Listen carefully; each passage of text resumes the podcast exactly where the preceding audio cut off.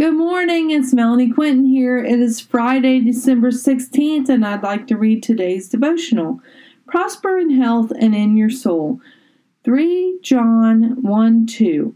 Behold, I pray that you may prosper in all things and be in health, just as your soul prospers. Take time out for your self-care. 'Tis the season to become joyful and also overwhelmed. Do not take on more than you can comfortably handle. Christmas isn't a season of checklists. Instead, it should be a season of taking in all the beauty, feeling the warm embrace, caring for a loved one, enjoying that cup of hot chocolate. It truly is the small things that make things so much better in life. What are you doing today to care for yourselves? Have you scheduled the time as you schedule everything else? Make time to do something for yourself on this day. When are you at your best? I know when I slow down and care for myself, I am more fueled to care for others.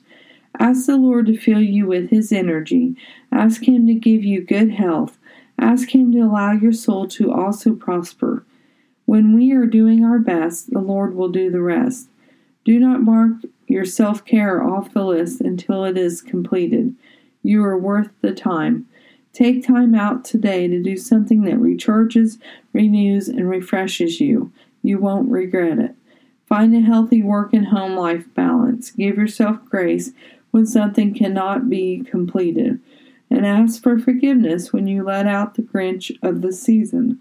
No one is perfect, and sometimes we just need to be stopped in our tracks to know Jesus is the only one that is and was ever perfect.